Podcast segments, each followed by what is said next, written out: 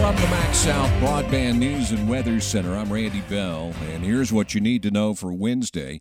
The Public Health District, which includes Attala County, has the highest level of flu activity in Mississippi.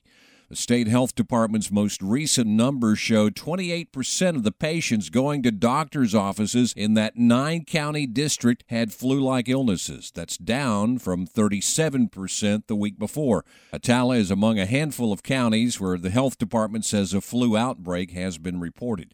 In the district, which includes Leake and Neshoba counties, only 9% of the patients had flu symptoms. That's up slightly from the week before. Statewide, the figure is about 8% compared to 10% the previous week. And the CDC is showing Mississippi down a notch on its national flu map, although still listed as having very high flu activity. State troopers are already out in force this morning, beginning their Thanksgiving weekend enforcement efforts. And run through Sunday at midnight, and just want to encourage everybody to uh, drive safe. Trooper First Class Jose Watson says they'll have safety checkpoints set up looking for drunk drivers and to make sure people are buckled up and using child safety restraints.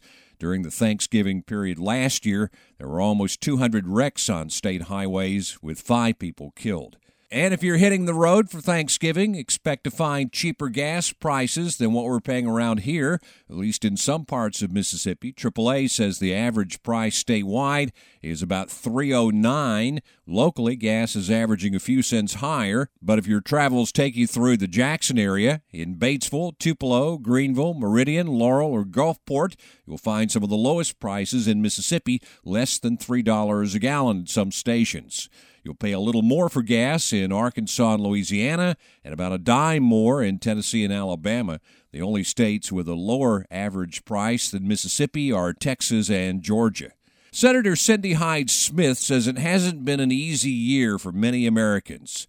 And she says that's something to keep in mind as we get ready to sit down for a Thanksgiving meal with our families tomorrow. While we reflect on the many blessings we enjoy, we must also remember our fellow countrymen who are forced to go without, especially during these troubling economic times.